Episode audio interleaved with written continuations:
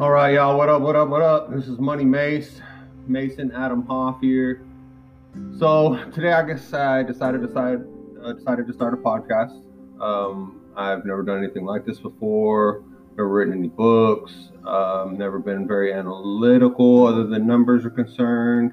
Um, I'm a big results guy, big you know leadership guy, and uh, just never really found a free moment to kind of just you know talk. But I talk so much nowadays, and I'm in the real estate business, man. I think every once in a while, um, I need to just continue to let, just let let myself speak freely.